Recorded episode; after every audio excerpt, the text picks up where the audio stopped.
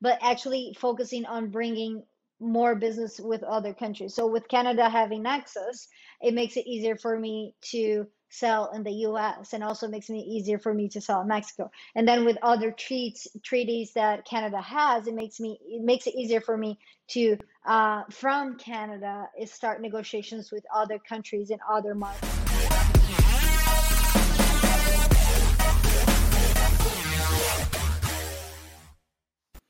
Okay, Ingrid, welcome to the podcast. How are you doing? Doing pretty good yourself?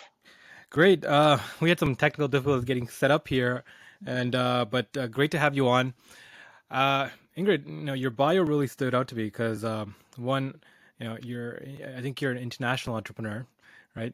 Currently, you're coming out of uh, the Accelerator Center, your, your your startup, right? But also, you said um, you're an avid runner, and I want to I want to jump into this a little bit. Uh, you said in the bio that you're an ultra runner. Yes. What does that mean? it's a good mix of things. So ultra runners basically we do races that are more than a marathon. So a marathon is 42k. Um, I today um, I say I'm a baby ultra runner because I do uh, 50ks and 80ks. Uh, it seems a lot to most people, but when you compare to other ultra runners, they're doing 200ks over there. It's just the start of it. So yeah. Perfect. So um, I, I've heard of ultra running because like uh, through podcasts, Joe Rogan talks about these all the time. Um, yeah. It sounds the idea kind of sounds kind of insane. Like you know, people already go through these hard tasks of triathlons and marathons, right? So, what brought you to like ultra running? The idea is insane. I ever, uh, it's funny that people have a perspective that they say like, oh, you run that much, you must be so healthy. And the studies show the for a matter of, of fact, when you run that much, you're even less healthy, right? Because you're like, you're surpassed the part what is healthy. Um, I think the thing that brought me to ultra running is perspective and introversion. So like it's a moment that I get first of all dedicate myself to a, a, thing that is not work, that is not studies and anything like that, that is only physical and allows my head to process everything I'm going through. And when you do, I do trail ultra running. Uh, you have a lot of ups and downs, just like in life, but way more intense. So usually sleep deprived, and you're going up a mountain, or like it's 33 degrees out there. It's a very um, you have to deal with a lot of problems during ultra running, but it's very rewarding in the end. So it's just it's a different kind of suffering. It's a good kind of suffering. I have this uh, theory that uh, entrepreneurs are these people who are obsessed with suffering, and they're just finding different things to suffer from. Uh, because like uh, really what you truly are is addicted to solving large problems and why this uh, stuck out really to me is you know what is a large what is an intense problem rather than ultra running right defeating this huge task that, that's in front of you um, what I love mostly about ultra running is like the, they talk so much about their mind, the mind state, right? The biggest war you fight is up here. Um, and what I love about you know such an extreme task as that is that it helps you. The idea is to build up your mind uh, and once you have that mentality, you can focus that shift towards other activities, right? Yeah. So that's why I want to open I always with. Say, I always say that um, I do my best thinking, thinking, and do my great and make my greatest decisions when I'm on my my long runs on Sundays, and that's mm-hmm. usually when I think problems through and I have a decision by the end of it because of the time that I have to process everything. Yeah, yeah, yeah. yeah. No, that's awesome, and uh, it's a pretty uh, a, a, healthy obsession, right? To uh, you know mm-hmm. to focus your ideas onto that. Um, cool. So I want to I want to start off with that because you know um, uh, the, the, the idea of solving um, hard problems. Uh, let's jump into your startup. Uh, what are you currently working on? So my startup is Safety Docs, Safety Docs Global. Uh, we are mostly a spin-off, not as much of a startup in the sense that like we've been in the market for five years back in Brazil. Uh, so uh, we started the company and the endeavor here in Canada for globalization last year in November, uh, participating in one of the accelerator programs, uh, Latam Startups, and then entering the accelerator center after that.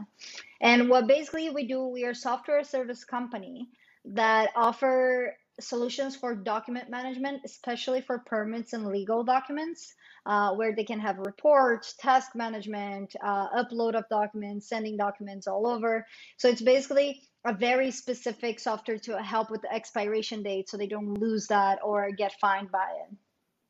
Amazing. Um, and again, you started this company in Brazil, right? Um, and uh, and uh, you you brought over to North America, like you migrate you migrated the company over here. Yes, so we still we're still operating in Brazil, but we're doing a spin-off in Canada. That's the first step for our globalization. Yeah. Yeah, I, love this trend. You know, we're seeing more of these, especially these Latinx uh, uh, uh, startups coming to Canada, establishing and having a global presence through that. it seems to be it's a, particular challenge because you're operating across two different, uh, you know, regions, crossing, you know, crossing um, those bounds. Running a startup is already kind of difficult. Can you talk about? you know, kind of the nuances of running a startup that's kind of international, jumping into Canada and the environment. How's it different? Of course, uh, I think there's a couple of things. Uh, first, first thing is that uh, I'm a I have a master's and I'm currently pursuing a master's in intercultural communication, so that helps a lot in that sense and explaining that difference. Gotcha. Uh, but I think there's a big difference between how we work in, in Latin America and how we work in North America and how to bridge those gaps in order to be more effective in negotiation. Uh, I'm a huge uh, proponent to watching people and watching people talk and how they speak, which words they use, and then implement that in my own communication, right? Um, I think the biggest challenge I th- would be not just talking from my experience, with people that I know is. Um, creating those connections in a new country. So like we've been working for five years in brazil. I have connections. I, there's people that know me public speaking and all that. When you come to a new country no one knows who you are. No one knows what you do.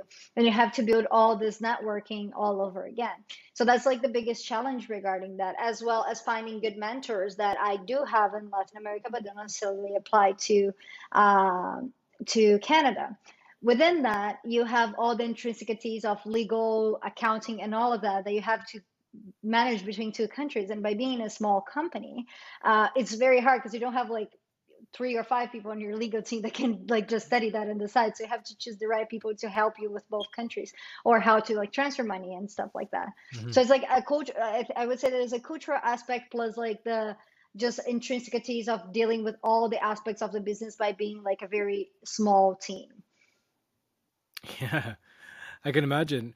Um, so, did you come here particularly for your master's, or was uh, the master's like a tool for uh, for your, your startup? Um, you know, the academic uh, portion of it. Like, how did that tie into your uh, decision to come to Canada? Um, so I and I know this this is a little bit overused, but I'm a life uh, learner and mm-hmm. I've done my first, I, I done a first bachelor's and then I did a, a, diploma and now I'm doing my master's and I want to pursue my doctorate.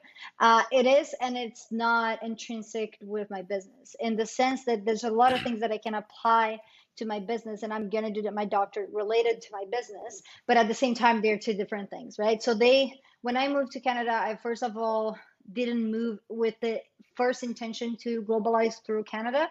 I moved here for my second bachelor's for my diploma.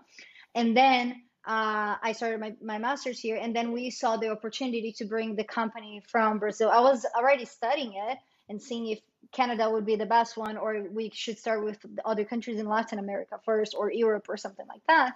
Um, and then when I found the opportunity, I jumped at it, and then we started doing the process. So it was first of all me moving, and then like managing the company from abroad, and then bringing the company with me. Hmm. Um, that's that's really cool. So going back down to uh, you know loving to solve hard problems, right? Education is a is a great problem to solve. I once heard like um, the real value of a degree is not the grade or or or the or the, even the name say behind it. It's a it's a certificate saying that you can accomplish this hard task right? Mm-hmm. And uh, depending on the degree, depending on the school, depending on all that, it's it's a measure of the of how hard it is, and that's what society respects you for. And that kind of gave me a different perspective to, uh, to this, right? Um, so I, I, love looking at, uh, at entrepreneurship with a lens of solving problems and the market rewarding you for solving problems, right? Uh, I think we now we idolize a lot of entrepreneurs because, uh, you know, they make they make this all the cash, the tech entrepreneurs. We see these titans up there, but but truly is that um, they've, they've, solved problems, right? They solve the, the, larger the problem they solve, the more they get rewarded about. So let's talk about the size of your, the problem you're solving. Um, what attracted you to it, and can you define it for us? Of course. So basically, what attracted to me uh, it to me at first, my uh, co-founder, she has been working in this industry with permits in Brazil for more than 25 years, right? Mm-hmm. And what business usually, so when we're talking about permits, just to have, have a broad idea, we're talking about business licenses, all kinds of licenses. So like fire license, you have the licenses for mining or licenses for construction. You have a, a lot of different licenses that you have to take from the government, and then you have to control. Um, and she has a consulting business for that. On the other hand, she didn't find the tools that she needed to control those licenses as her consulting business is basically helping clients do that. Uh, so we thought about creating the software. I was like, well, why don't we create a software for that? Mind you, I'm not a uh, computer engineer, neither is she. So we get got a third party so like hey construct this for us like this is the screens like at, at the time we knew little about tech it was basically like okay th- these are the screens i need that done. And we kind of went from it. And he got a very good adherence, uh, especially with the clients that she already had in her consulting business, and therefore it blew up to other country, uh, to other um, companies and other fields. So it was basically like finding that that there was no solutions for that and then developing the mvp and then the idea forward. Like if you were to compare the software that we had five years ago to the software that we had now it's like black and white. But it was the first project was like hey how can we help those people and how can we use this problem to our advantage and you know help the market with that?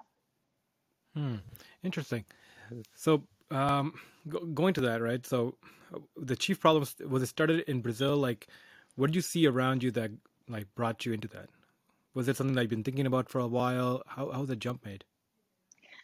So the jump was made basically when we realized that those companies were having a hard time controlling their expiration dates and the tasks that they had um, especially because it's not it's not like it's no one's core business besides besides a consulting firm that will help companies with that. So they're not very uh, looked at with like big eyes in the sense of like okay i'm gonna help this this part of the company solve this issue but rather they are only soft upon when there's a fine from a document that they didn't uh, get compliant because they were busy with other stuff. So talking to those professionals was what make us make the leap. It was kind of like, okay, would you use a platform like that? And they were like, yeah. So like, okay, let's try and see. Basically, let's try to create the platform and see if people buy it. And then it ended up going pretty well. Awesome.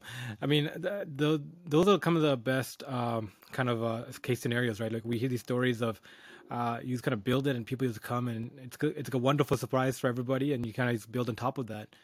Um, so let's talk about next steps. Like, what does it look like now? Like, um, where is it? Where have you come?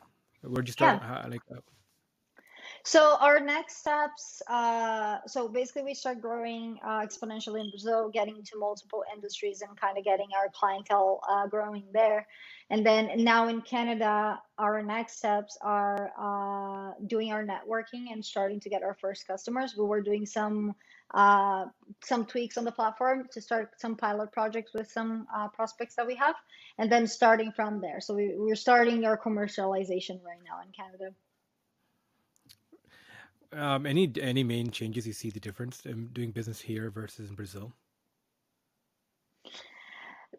Um, there is. I feel like the net, like when we talk about startups and we talk about like even spin-offs, I think the people here are way more open to hearing your ideas and to help you in the uh-huh. sense of like being um one of the reasons that we did choose Canada to start our globalization is because there's a strong support to female entrepreneurs as well. I'm a female, my co-founder is also female. Um, so like in the sense that I don't, there's a lot of, I think it's a cultural thing, but in the Brazilian environment, I felt a little bit more restricted by that. First of all, because I'm young, I'm a young entrepreneur. Second of all, because I'm a, a woman in tech. So there was a lot of, um, glass ceilings that I can't, I don't really see here. Not that they don't exist, but they are la- they are less apparent here in Canada, and they like the networking and the community helps a lot. Yeah, yeah. So talking about that, like you know, um, uh, coming to the environment and you know having to how to deal with changes. What's the support system look like? to you, right? LATAM is a great group. Uh, you know, I've I've gone to a lot of events and met a great bunch of people there. Um, but you know, what is support? What is the support structure? So I am very happy with the people that I have around me today because uh, I think support is very important, especially when you're an entrepreneur because you work by yourself a lot and you feel like it's a very lonely journey for most of the time, right? So I have uh, so the Accelerator Center is a great tool, not just with the mentors, which are great people in the market, but also the other founders that allows like the conversation with other founders allows us to connect and maybe collaborate with other projects. Um, LATAM is a great one I have a lot of different uh, talks and communications with other female entrepreneurs and other entrepreneurs in tech where we can share some. So I'll have another person call me and say like, "Hey, did you uh, like manage any like board meetings? Like, are you choosing any people for your board meetings, or can you help me choose that, or something like that?" Right. Um, so there's a lot of support in that sense. Know, but uh, you know, just to keep continuing from what you're talking about, the support structure you're talking about, I think is so, uh, so important uh, for entrepreneurs to feel like there's a the space around you and there's people you can uh, you can you can work to work through. Uh, I think we misidentify a lot that entrepreneurship is a lonely task, a lonely endeavor. Everyone talk, always talks about these self-made people, but um, when you're doing dealing with hard tasks, it's often it's who you surround yourself with, who you feed energies off of, but also ideas and concepts, who you bounce ideas off of. Um, that really comes back to uh, uh, to grow us and feed us, right? Um, so, uh, how does it? How does like? Are you working with any mentors um, in, in like in this space? Um, have you have you got any investors in yet? You have a board. How did that piece Yeah, like? so um so basically right now we have our um we have our mentors through the Accelerator Center. They work very closely with me. I have a couple mentors outside, uh, like Peter Elkins and Prevent, which are like great mentors, and they they are kind of like the people that I bounce back ideas or that I call like, hey, do you think this is like more like an informal mentorship in that sense? Um, and then in the meanings of investors, we don't have right now uh, for a strategic uh, position from the company. We are choosing. The thing is, we are um, funding the company in Canada with our uh, with the money that we brought from Brazil and starting the company like that. I'm in talk, like I'm in conversation with some investors, but there's a very specific kind of investment that I'm looking for. Uh, so we are just waiting and kind of like waiting for the company to get going here before looking effectively for investors. Yeah. Um, what um, might be a sensitive topic here, and uh, you know you can let me know. But what does it look like when you transfer business, you start a business in Canada coming from Brazil? Um, are you allowed to reincorporate? Are you incorporating here? Um, you know, how does that work? Being like a, you know, with a, uh, coming here with a visa or coming here with the Um, yeah, so like we are now on what they call the startup visa program. The startup visa program, you apply with Accelerator. I, I'm not immigration consultant, so I'll just give a brief yeah review of what I know. Uh, but you apply with Accelerator Center, and then there's like this is specific Accelerator centers that can do that analysis and see if you're prone, like if you're eligible for the startup visa program. And then once you pass, they give you a letter, and then you can apply for residency with that, right? With the uh, for permanent residency until you reach that point, uh, there's a couple things. So you can get a work visa through the startup visa until you get the residency, because the residency takes around two years to like follow through. Uh, or you, you there's people that are with different kinds of visas here to study or different other kinds of visas that they're using while um, they do that process. Within incorporation, uh, as far as I know, British Columbia is the only province that allows uh, companies with non-Canadian funding founding members to incorporate. You cannot incorporate federally, and I'm I think New Brunswick might be one too, but I'm, I'm pretty sure about British Columbia. We're incorporated in British Columbia, and we want to uh, incorporate federally once we are allowed to. yeah um so uh, I'm glad you broached that because uh, I was under the, that impression as well like you know Canada has this weird system where 20% if you want to incorporate here at least 20% of the company must be owned by a resident um, so it's good to know British Columbia is, uh, is, is forward thinking like that allowing for more uh, entrepreneurs to come settle here and get started That's that's Yeah. cool. That's really cool. Um, okay, so uh, looking at that, how's Vancouver? Right, uh, you're you're you're in Vancouver, BC, right? Well, I'm in Victoria actually, so I'm in Vancouver Victoria. Island. Uh, Okay. yeah, more specifically down like 40 minutes away from Victoria, so I can't complain. Uh, I live on an island, basically in a valley surrounded by mountains, so life here is pretty great. Uh, of course, COVID has has its impacts overall in everyone's lives, but it's really not. Yeah, it's. I'm very lucky to be where I am right now. No, definitely. I think that's a that's also the closest part of Canada to uh, Brazil, I guess we have. So, Yeah, uh, kudos. Not nearly, but yeah, close not. enough. Close enough. no, appreciate that.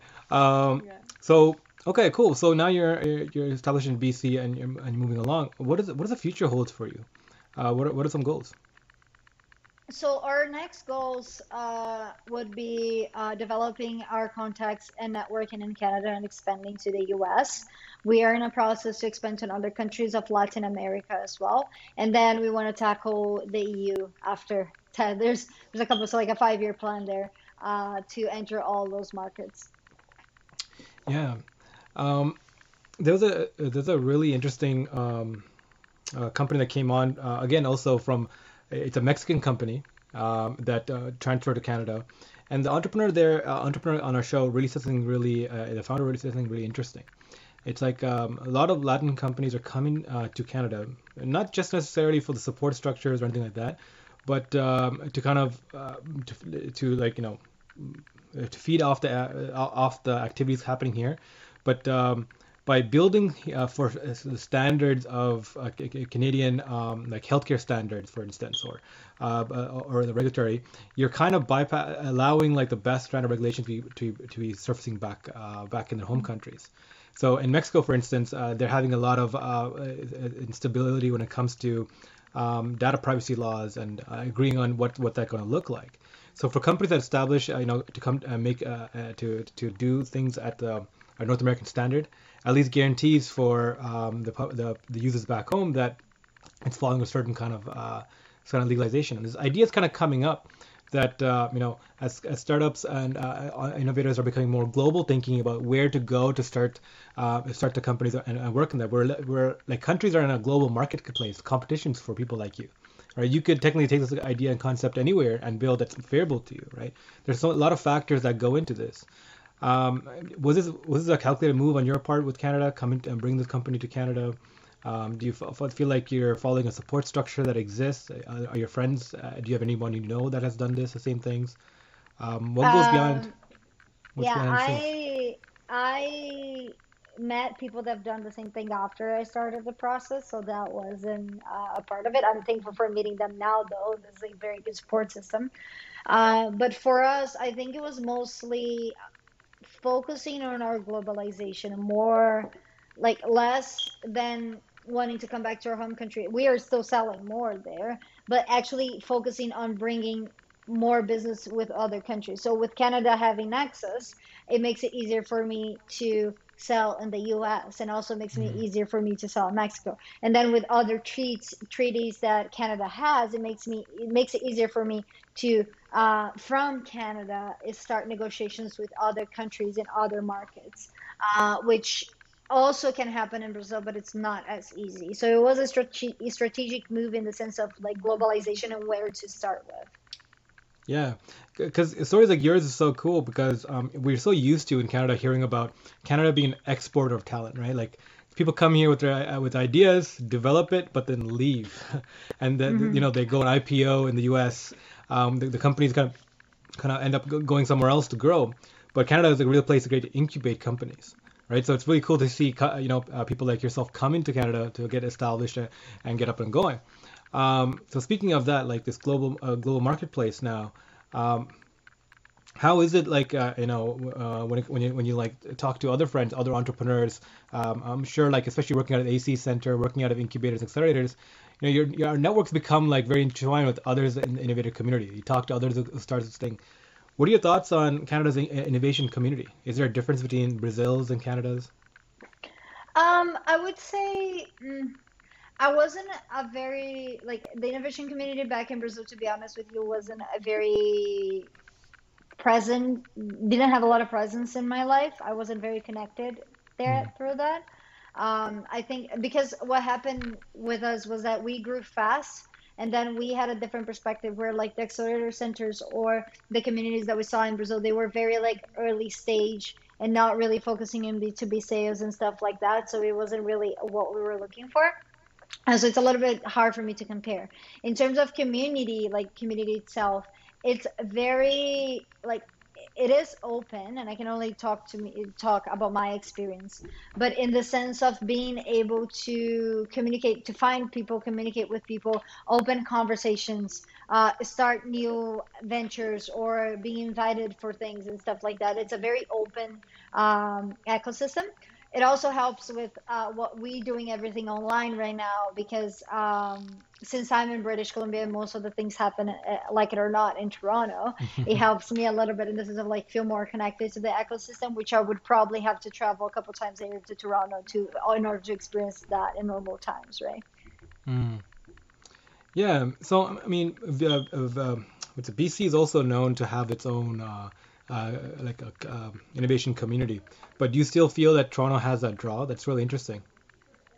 I don't. I do feel like Toronto has a draw. It might be because of the connections I made in the accelerator centers that I'm in, like the accelerator. LATAM and the Accelerator Center are uh, Toronto based. Well, one is Waterloo and the other one is Toronto based. Um, so I feel particularly strong about that. We do have innovation communities here, but between having to do um, online calls with Vancouver or Toronto for me it's pretty much the same. Besides the time zone, but yes. yeah. Um, one of the topics that, uh, that, I love talking to people through the podcast is, uh, you know, people who have a global mindset, and entrepreneurs generally think are very global thinkers. Um, o- over the next 10 years, we're going to see some spectacular changes, right? We're going to see like almost uh, close to a billion people. Oh, I got, I just got like a little Okay, I'm back.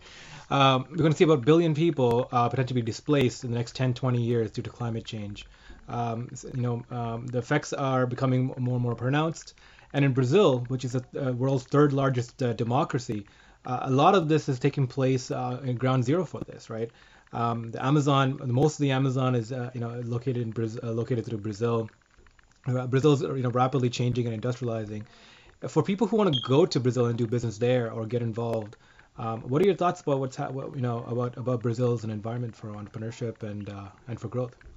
Um, so regarding entrepreneurship and for growth, I think Brazil is a good community, and we are seeing a lot of new unicorns coming out of there. And you have a lot of entrepreneurs that I know, for example, that left, spent a couple of years in the Bay Area, and then left the Bay Area to come innovate in Brazil.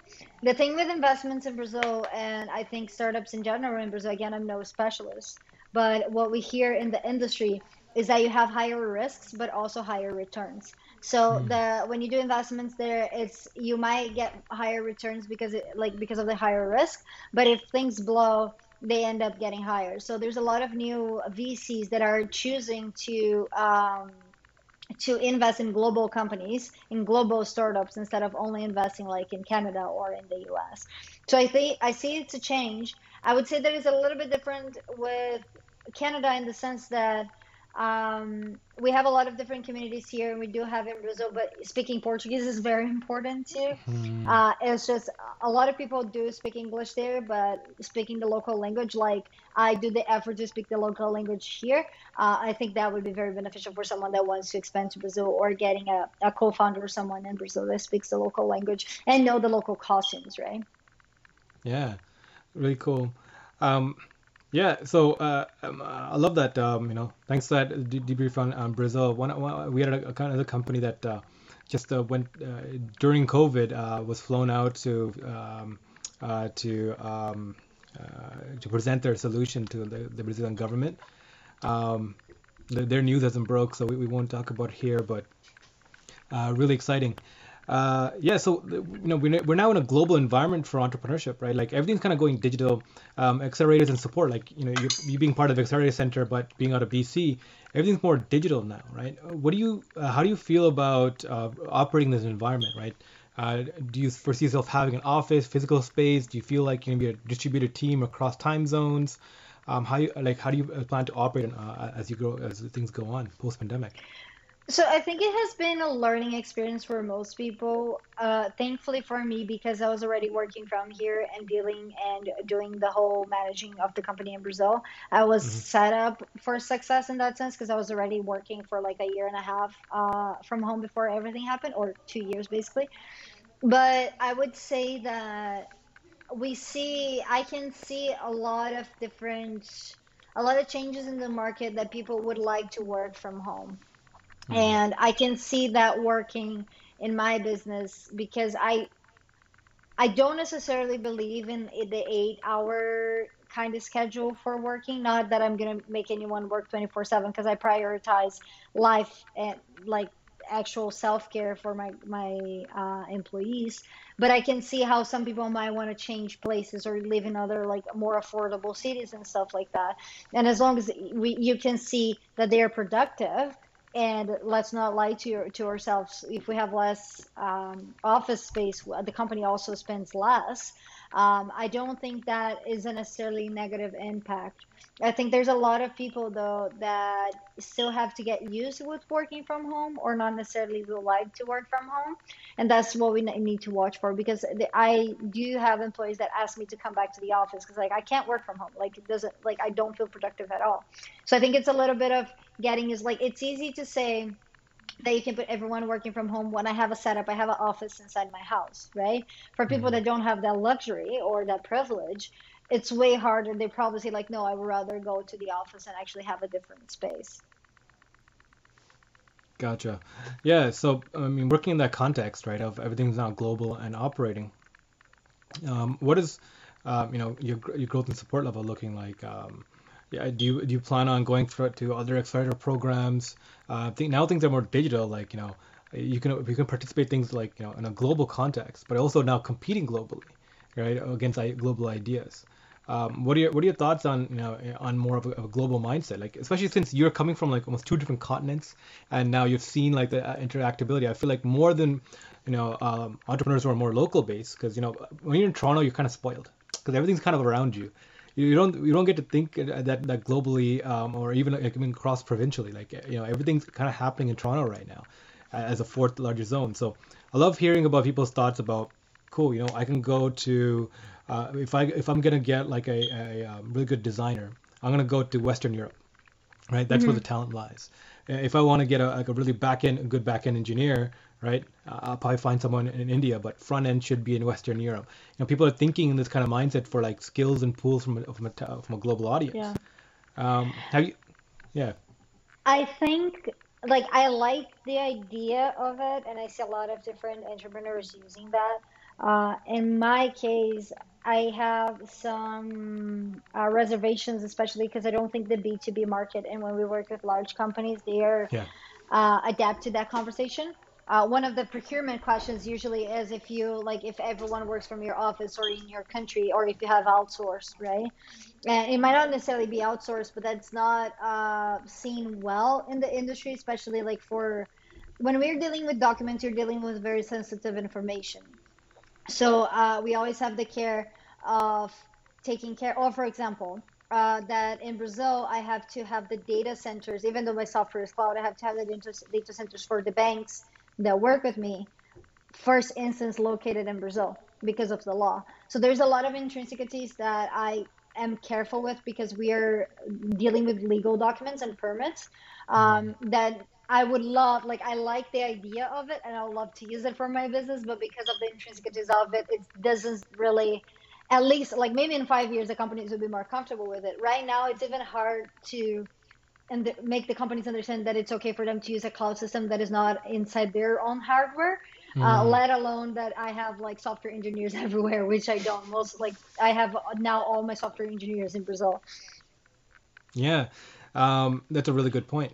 That's a really good point, right? Um, I mean, going back to this, I think a lot more of our conversations are going back towards data and privacy. Data and privacy. Um, what are your thoughts, concerns from your industry point of view on data and privacy? How do you, how, how do we think about it? Um, I think that we like if you look at Europe and the um, I keep forgetting the name of the law that they have there, but for data and privacy, they are very uh, strict about that, right? I'm not saying it's mm-hmm. good or bad, but it's very strict. And Brazil just actually incorporated a very similar law regarding that, which, if I'm not mistaken, it's not the same in Canada and the US. The Canada in the US is a little bit more loose in that sense, but I might be wrong. I haven't uh, researched entirely. Um, with data and privacy, I don't get a concern for my business myself, just because, in the sense that I have so many security questions and security requirements that if I were to off- offer like any kind of data privacy, I wouldn't even pass the procurement process, right? With the companies I work with, like my my security has to be so tied down that it like it doesn't become a question for us because we we're not to use any of this data without their yeah their consent. Mm-hmm. Yeah, I mean, it makes perfect sense, right? Like to think about this kind of uh, kind of context because this is one of the the mainline things that it's in everyone's head. Where's my data located? How's it being held? And and, and going forward. Um, you, you, mentioned a little bit about Brazil and the conversation there, right? It, it, in Canada, uh, in Canada, like you know, uh, we have this, uh, like the younger generation is, is growing up saying like we, we don't care about our data, we're gonna put it up everywhere. It's the older generation, you know, uh, I know that's that's more concerned about okay where things are heading up and, and ending up. In Brazil, what's the cultural atmosphere look like? Right, is people concerned about this? What is like, um, what is the atmosphere around data? Um, it's hard for me to say right now because I haven't lived there in three years. Uh, okay. Even though like I'm part of the ecosystem, it's I'm not really uh, culturally integrated, and that's especially the conversations that are happening right now. Um, I would say since the past the data, the new data law, uh, LGPD, it's called, um, from like uh, data protection. Mm. Um, there's a lot of conversation regarding if that's necessary or not how is that going to work? So that's still developing. I would say that I don't remember hearing a lot of data issues regarding in a personal level, level, mm-hmm. but in a company level, yes.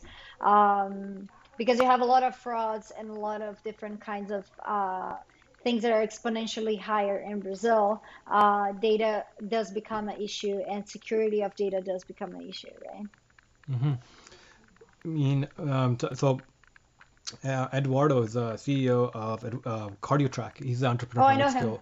Yeah, he was the one I was talking about from uh, from from, uh, from before. He mentioned this right, in, like in uh, in Mexico and in a lot of Latin countries, um, data is not uh, your sovereign right, right? Like it's like mm-hmm. companies, any company can collect it from you. you know, it's their their data, but you can request them to give it back to you, right? But in Canada, you as a person has to give, uh, has to let other companies, um, um, you know, collect your data. So you have to say yes, it's okay to collect my data, right? Uh, and then you of course can always tell them not to.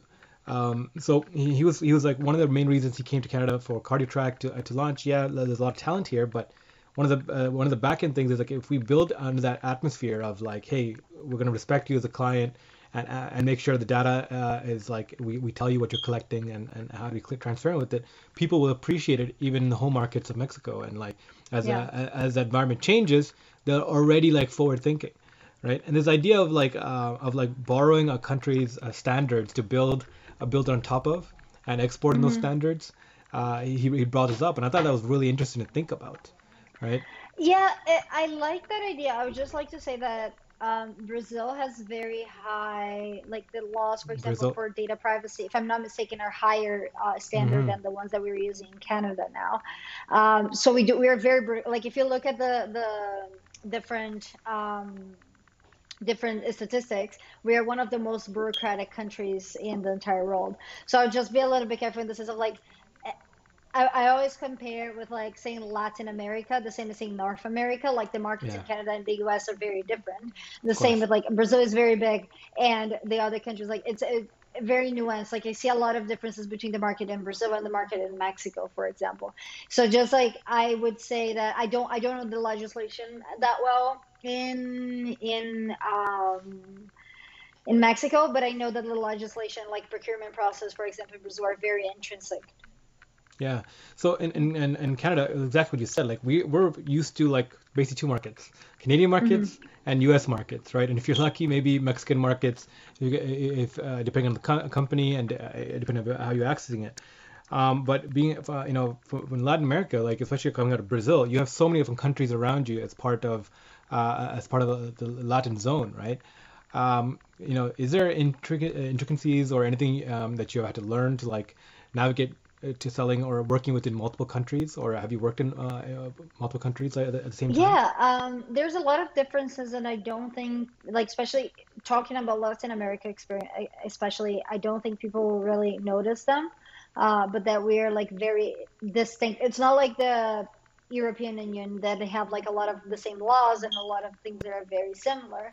Um, different from Latin America. In Latin America, we have a lot of intricacies from working within cultures to the mm-hmm. point where like I speak Spanish and I'm fluent in Spanish, but I do change my accent depending who I'm talking to if it's a business meeting. Because I know if I'm talking from someone from Mexico, I know that if I do an accent that is a little bit closer to them, that's not going to sound as odd. While if I'm talking to someone from Chile or from Argentina, I do that those tweaks and just match the person right? So like that, those cultural aspects they don't seem relevant but the way that people do business can change a lot. We're talking about b2b mm-hmm. and a lot of people say it's a rational decision but you're still dealing with people right? So if yeah. you give them the time to actually speak their local language and not pretend like like that just assume that they speak either portuguese or english uh, that will open the market. So it's there's a lot i would say that a lot of the cultural differences also play a factor in negotiations.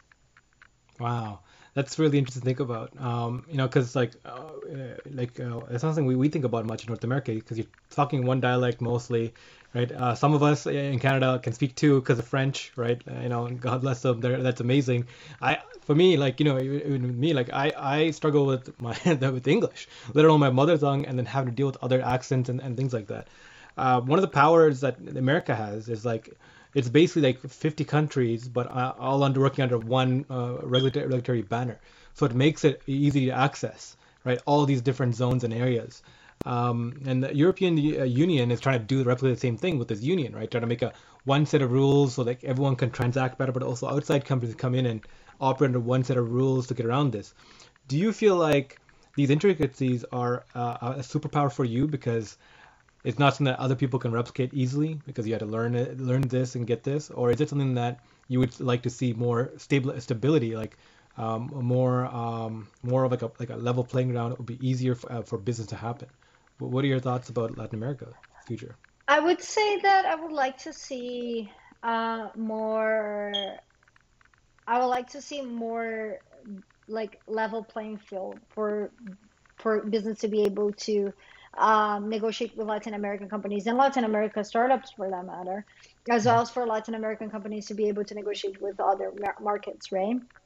Uh, so I would like to see that um, it's not usually something that people pay attention to culturally, like the intricacies of culture, uh, but it's something that is very important. So uh, it would be nice if people, like, I would like to see more people thinking about that when they're choosing to look at other markets in order to make better negotiations for sure. Yeah, uh, super interesting. Um, cool. Um, all right, so just to just to wrap up, um, you know, we're getting close to the hour here.